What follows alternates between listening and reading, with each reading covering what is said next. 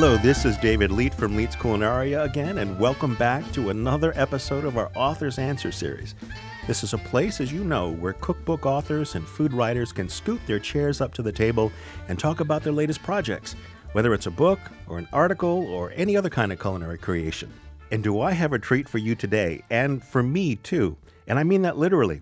Parked in front of me is an unassuming box filled with all kinds of bakery treats. And the kind person who braved this winter morning in New York to bring them to me is none other than Joanne Chang. She's the author of Flour Spectacular Recipes from Boston's Flour Bakery and Cafe. Welcome, Joanne. Thank you so much. Now, Joanne, tell me, what are some of these treats here? Well, I brought the things that uh, sell the best at the bakery and also things that I thought that you might enjoy from our last visit. Um, I brought homemade Oreos, mm. double chocolate cookies, our famous sticky buns, um, homemade Pop Tarts, banana bread, and coconut macaroons. And not only do these smell terrific, but Paul in the studio, he is just absolutely waiting to descend upon these when we're done. And Joanne and I met actually last year when I met a friend of mine at her bakery because I had your homemade Oreos. Yes, I remember you loved them very much. which has haunted my reverie ever since, if I must be true. And you actually gave me the recipe even before the book came out. And I made them at home and they were fantastic. Fantastic. I Absolutely didn't know that. Fa- I did. They were fantastic. I was so glad to see that you included them in the cookbook. Yes. Okay, so tell me, you are a Taiwanese American woman. Correct. Raised in a very traditional home. Yes. Yet in a home where any kind of sweets were a rare occurrence.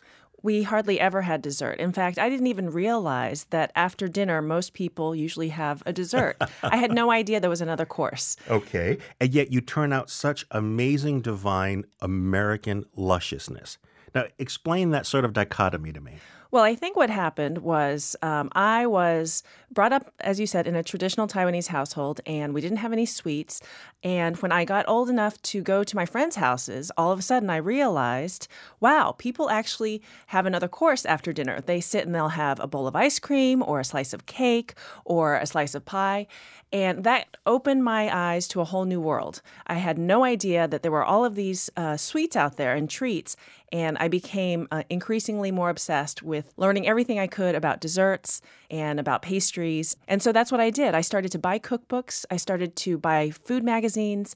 Um, I would go to the grocery store and I would stand in front of the pastry case and just look at everything and think, oh my gosh, I want one of those, I want one of those, one of those. And how old were you at this time? I was probably about 10 or 11. It was that when I, young? Yeah, when I first started to go to my friend's house and, and I would call my mom and say, hey, Linda wants me to stay for dinner. Can I stay for dinner? and we'd have dinner and then we'd have pie. so I, I really fell in love with um, sweets then. It was when I was basically introduced to them. And at that point, um, I started to dream about creating these sweets, even though I, I tinkered around in the kitchen. I mean, a lot of kids, when they're little, will play around and help their parents. And I would always help my mom a little bit and cook dinner, um, help her with some of the prep. But because I kind of had this obsession with sweets, I started to buy cookbooks. And when I got a little bit older, probably 13, 14, 15, when you're a little bit more independent, you can do mm-hmm. something a little bit more sure. um, on your own, I started to bake cookies at home. Um, very simple, just, you know, Nestle Toll House cookies. Um, but in my head, I started to really develop in my head what I thought all of these desserts that I'd read about, you know, all this time, what they should taste like. And where did you grow up? I grew up in Texas. You did, okay. Yes. And so I um, ended up leaving Texas to go to Harvard, where I got a degree in applied math economics. Didn't really think about baking as a career, but I was always thinking about sweets and desserts. Okay. Now, Tell me, I think it's very interesting when you flip through the cookbook and when you're browsing that wonderfully tantalizing window at the bakery, that a lot of your desserts and a lot of your bakery treats and also breakfast treats really rely upon childhood memories or childhood favorites. Um, and I really respond to that too. So, talk to me about, for instance, the homemade Oreos or the homemade Pop Tarts. Why did you go in that direction? So, this friend Linda that I was telling you about, um, her mom used to pack Pop Tarts in her lunchbox, and I remember we would sit together in the on the bus, and I would pull out like a little red bean bao, which is a traditional Taiwanese dessert, Chinese right. dessert, which now I love, but at the time I was like, oh, not another bao. and I would look over at Linda, and she would have this really cool thing in a little silver pouch. And she'd open it up and it'd be covered in sprinkles. I'd be like, I want one of those. Um, but I, you know, I'm sure I had a bite or two of hers, but I definitely didn't have them um, like all the time. So when it came time, when I became a professional pastry chef, and when it came, when it came time when it came time for me to open my own place, and I started to develop the menu that I wanted at my bakery, I thought of all of these treats that I had grown up knowing about, but not really knowing what they tasted like. And I thought, wow, if I could create them, what would they taste like? Mm-hmm. And so, for example, with the Pop Tart, um, now I know the real Pop Tart. It's got a little bit of a, a, a, how do I say this? It's kind of a, a firm crust, mm-hmm. um, and the inside is very sweet. Um, and I just thought, you know, I'm going to refashion this with a really flaky pie crust that's made with pure butter that has just a pinch of salt to kind of cut through all that sweetness. I'm going to put in some fresh raspberry jam, and then I'm going to glaze it with a fresh vanilla glaze, and that's it. So now tell me, I'm very curious when you said that the Pop Tarts, the original that we grew up eating, or at least I did, maybe not so much you, uh, were very sweet. What culturally, how different was it between what you had in your home whenever you had any kind of traditional treats and American treats? There has to be a difference in the sugar. Absolutely. American treats are so much sweeter than most Asian desserts and definitely the Taiwanese desserts. There's very few Taiwanese desserts, um, but the ones that I had are not very sweet. And typically we would end like a fancy meal with actually just fruit, just fresh fruit. And did that sort of impact?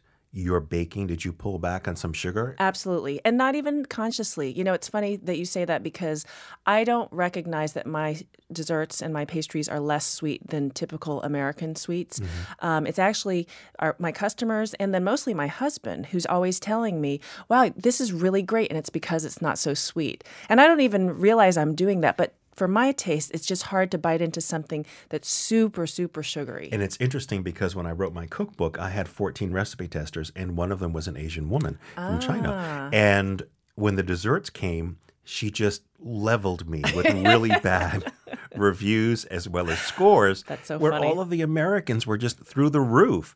And I didn't oh, understand it at first. And then we finally chatted, and I think she didn't quite realize, like you, it was more of a cultural thing. Right. And I had to put together that, okay, I have to take that into uh, consideration when looking at her scores and looking at her reviews because she just felt all of them were too sweet. And right. I had cut back a tremendous amount on sugar based upon the Portuguese who are who like even sweeter desserts than Americans. Exactly. So it's interesting. Wow. So tell me, what are, of course, we have here, like you said, the sticky bun, we have the Pop Tart, we've got the Oreos, we also have, what's underneath there? That is the double chocolate cookie. Oh, good gosh. And here we have a. That's mac- the coconut macaroon. Macaroon. Mm-hmm. So in the cookbook, what is some of your favorite definitely in this box are some of my favorites, which is why I brought them because I wanted you to try them. Um, I would say the homemade fig Newton again, a refashioning of a, a very traditional um, childhood classic. Yeah, childhood classic. Um, for me, the the fig Newton that we make in this book is so good. It's a fresh fig jam. You boil figs with a little bit of brown sugar, some butter, a little bit of cinnamon, a little bit of vanilla, and you boil it until it thickens and kind of caramelizes, and then you make this vanilla shortbread that just it melts in your mouth. It is so so delicate. So, do they have the traditional shape of a fig Newton? Sort of. You definitely could if you wanted. You could roll it out and make it skinny and long, and then cut like the little pieces, like like they sell. Um, in Nabisco, but the ones that I do act are bigger. We just do them bigger um, because because they're really good. I like them bigger. And are they very popular in the bakery also? We don't actually make them at the bakery because uh, fresh figs are so hard for us to find. Oh, of course. So that is a, a, bit of a challenge for this recipe. Okay. But when you when it is fig season and when you can get them, I highly recommend. And what else do you favor in the book? I love the pear and cranberry crostata. It's also a really excellent recipe that I've been making for I want to say like 15, 16, 17 years. Um, I bring it everywhere I go. It's a holiday dessert. And it's one of those desserts that regardless, wherever I am, I open up the box and you hear all conversations stop and everyone say, wow. And then it happens again when everybody eats it. Oh, double wow. Exactly, double wow. And a lot of people have been making this uh, crostata from the book um, and emailing me and letting me know that, you know, it's been the big hit of their holiday um, celebration. So it's definitely one of my favorites. Now, has the sale of the book decreased or increased the traffic to the bakery? At this point, it's hard to say. The book's only been out for about th- just under three months. Mm-hmm. Um, and we just went through our holiday season, so we were really really busy. But I don't know if that was because of the book or because it was the holidays. Okay. So probably it will end up. Incre- I would I would assume it would end up increasing our traffic. Because I think basically it's a calling card. Right. Not everyone's going to want to bake Exactly. these incredible treats so they can come in and eat them. Right. Of course, I would want to go home and bake them. now, let's talk a little bit more about your training. Now, you weren't formally trained, Correct. okay? And you are a Harvard educated mathematician. Yes. Now, how long were you a mathematician? Well, I, I studied math at Harvard, so for four years, I got a degree in applied math and economics. And? And then I spent two years as a management consultant. So, using my math, using my computer skills and my analytical skills um, as a consultant, but just for two years. Um, and then it was at the end of my second year of a, as a consultant that I got into the food business and I worked in a restaurant. And then where did you get your baking chops from? So my baking chops um, come from my very first baking job. I worked with uh, pastry chef Rick Katz. He owned a bakery called Bentonwood Bakery in Newton Center, which is a suburb of Boston. Sure. And I was there for a year. Um, I also was the pastry chef at Rialto. I did that for two years. Rialto's in Cambridge. And I was working under Chef Jody Adams, and that's actually where I met my husband, Christopher. He was the general manager. Um, and then I also came here to New York City and worked with Francois Payard and helped him open Payard Patisserie. So, a lot of our listeners and a lot of readers of Leite's Culinaria are food writers and want to be cookbook authors. So, tell me if there was one thing you could do differently in this whole escapade of writing a cookbook, what would it be? Wow, that's a really good question. Um, you know, I think when you are reading, for me at least, so I wrote all of these recipes and then we sent them to, you know, and then we put them all together into a manuscript, sent them to the publisher, they sent it back. Sent, and after a while, and I'm sure this is this happens, and this must have happened to you, after a while the words just all start to look the same. And you get to this point where you're like, I'm not going to reread that because I liked it last time, I'm sure I'm going to like it this time. What I would have done differently, and I don't know how I would have done this, but I would have loved to be able to put it aside for a month or 2 and then even go somewhere maybe physically different and read it fresh. Because there are certain things now that I read that I think, oh, I wish I had said it like this, or I wish I had stressed this. But because the recipe had been in my head for the last year, I just kind of um, maybe gleaned over it a little bit and didn't really put in all of the words that I wanted. Right. So it's just one of those things. And I, I knew this would happen that um, I never wanted to give the book up. When it came time to turn it in, everybody was like, You must be so excited. And I was like, No, I'm filled with dread because I want to keep working on it. Did you go through postpartum depression? I did. did too. Did you? I, I didn't. did. No one tells you. No one tells you. They, someone should write a book about how to write a cookbook. Exactly. I went through this terrible postpartum depression. For about two or three weeks, I didn't want to get off the couch. I, I couldn't, I felt the same way. I'm like, what do I do now? And I had the bakeries and I had to go and, and spend time at the bakeries. Um, but I kept feeling like I'd given up this thing which had become a part of me. And I even said to Christie, my co author, can I get it back so that I can make a couple more changes and then we'll slip them in and maybe they won't even notice? And she said, no, it doesn't work No. like that. It's done. yeah. It's done. So you have an interesting bit of history. You clobbered Bobby Flay in his own show Throwdown, where he challenged you to a friendly bake-off, and you won with that delicious-looking sticky bun. Yes. Right. Yes. Now, first of all, I've, I've always wanted to ask you this since I've seen it. There's that commercial on television where this one woman has a bakery and it's very disorganized. It's for Staples. Have you I seen just saw that. And she's Asian. exactly. And she can't get anything organized. Right? And in organizing, she finds this great recipe that she had lost, went on one of the baking challenges and won, and business picked up. Right. I Did you ever think that was based on you? You know, it's so funny because one of my bakers about two weeks ago said, Joanne, have you seen this commercial? I said, What are you talking about? and about a week ago, I saw it and I said to Christopher, Look at that. I think it's based on me. I think it's based on you. well, I don't think I was disorganized before. May not have been, but Staple has to sell, Exactly. sell things. So. so, talk to me a bit about how they approached you Sure. and how that whole experience went down. well, people ask me all the time if it's staged, and it is not. It is exactly as you see You on the were TV show. surprised when you walked in. I was floored. The, the Food Network called and said, We are interested in filming a pilot episode of a new series called The Science of Sweets. And I thought, What a great idea. That's fabulous. um, and wow, I get to be in it. That's even better. Um, and so they said, We're going to need two days of your time. We're going to film, you know, the pilot and then do something else. And I said, Fine. So I blocked off these two days. The first day, literally for a whole day, probably about 10 hours, it was just me and a bunch of TV cameras and producers and, you know, all the all the people that are involved in Boston filming a TV show, and it was me talking about the science of sweets, and I did a lot of um, you know fun little clips for commercial breaks and everything. So by the end of the first day, I am convinced that I am going to be the pilot episode of the science of sweets. Right. So then they say, okay, tomorrow what we'd like to do is show you teaching sticky buns, um, because that was the the featured item in the the pilot episode. We want you to teach sticky buns to a group of students that we are going to bring to your bakery. And I said, okay, that's fine. So I got everything prepared, um, and I was teaching in front of hundred kids that they had sh- literally bussed in from Harvard. Wow. Yeah, at, at, at my bakery. Um, and I'm in the middle of showing them, and this is all on camera, and I'm thinking this is part of the whole. So I'm talking about the science. I'm talking about, you know, all the chemistry and making sure the proportions are right.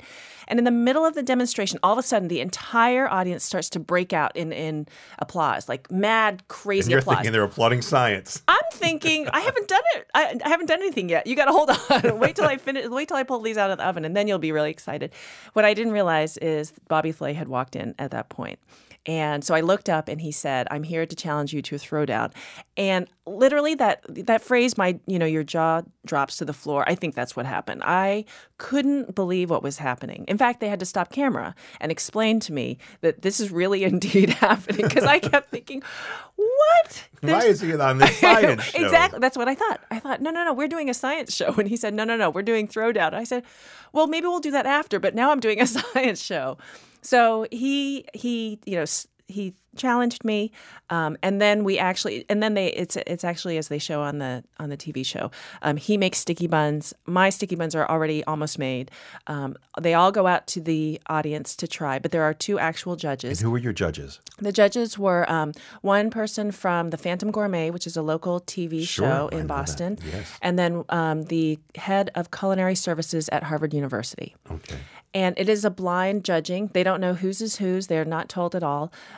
And then, so everybody tries the sticky buns. The judges get the sticky buns, and for the camera, the you know it's the last five minutes of the show.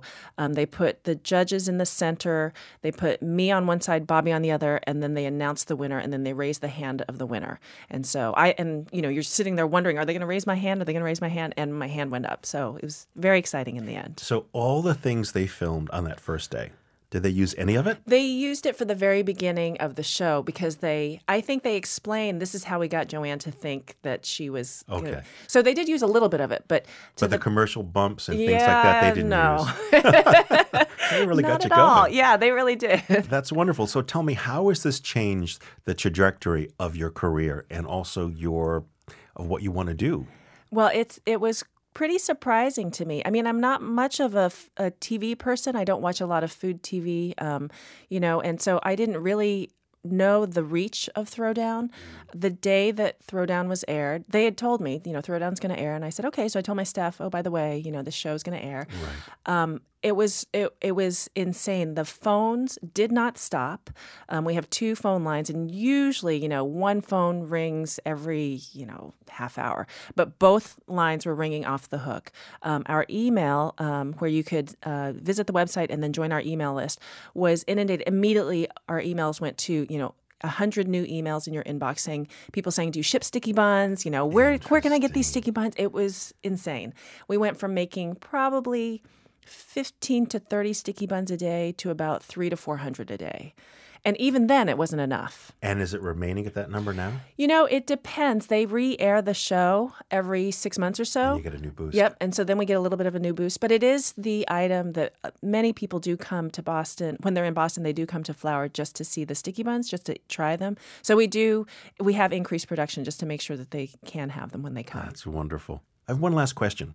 Going all the way back to when you started with your friend and having the Pop Tarts on the bus, all the way to now to beating Bobby Flay. What do your parents think of number one, your career, and also of your treats that you're making? um, my parents were definitely a little bit concerned when I switched careers. Sure, from Harvard. exactly. Um, but uh, they were they were still very supportive, um, and I also had told them, you know, if this doesn't work out, I will go get a more traditional job. I promise. Um, now it's been, I think it's been about 18 years since I left consulting, and they couldn't be happier, and they are thrilled. Um, and the best thing is, is that my parents now, when they come visit me, they definitely seem more concerned with finding out. Um, where their hotel is in relation to the bakery versus in relation to me, which I think is very funny. And very telling. Exactly, exactly. And what is your mom's favorite treat and your dad's favorite treat? My mom's favorite treat is probably the pain au raisin, which is my favorite treat as well. Mm-hmm. And my dad, when he comes, he always gets uh, the oatmeal cookie and the banana bread. Okay. And are those less sweet treats? Yes, you know the the pain au raisin is sweet, but it's not crazy sweet. And the banana bread and the oatmeal raisin cookies, yeah, are not terribly sweet. That's that's a really good thought. I hadn't thought about that. Interesting. Well, once the snow melts and the weather gets warmer, I'm going back up to Boston, and you can expect to see me in one of your three flour bakeries. Uh, looking forward to being there again. And also, too, don't forget, you promised to teach me back in the kitchen about how to go through some of these uh, recipes and learn. Absolutely. And be an apprentice, and I do want to do that. Maybe we'll do uh, a podcast or we'll do some sort of uh, video up there. I would too. love that. That'd that would be, very so much fun. Yes, definitely. So before we go, I do want to have a bite, at least of one of your treats, which is the Pop Tart. I've been dying to try this. So here goes. mm. Mm. This is probably sounding like food porn, I realize. oh, this is so delicious. Thank you. And it's not too sweet. And you're right, you can taste some of that salt in the crust. I have to have another bite. Wait, hang on. Mm. Mm. You should open a bakery. That's great advice. Joanne, thanks for coming. It was a pleasure having you, and thank you for bringing these treats all the way from Boston for me. You're so welcome. Thank you so much for having me. We've been chatting and eating with Joanne Chang, author of the book Flour, which is named for her three Boston bakeries. I'm David Leite from Leite's Culinaria. Tune in soon for another episode of our Author's Answer series that will always leave you hungry for more.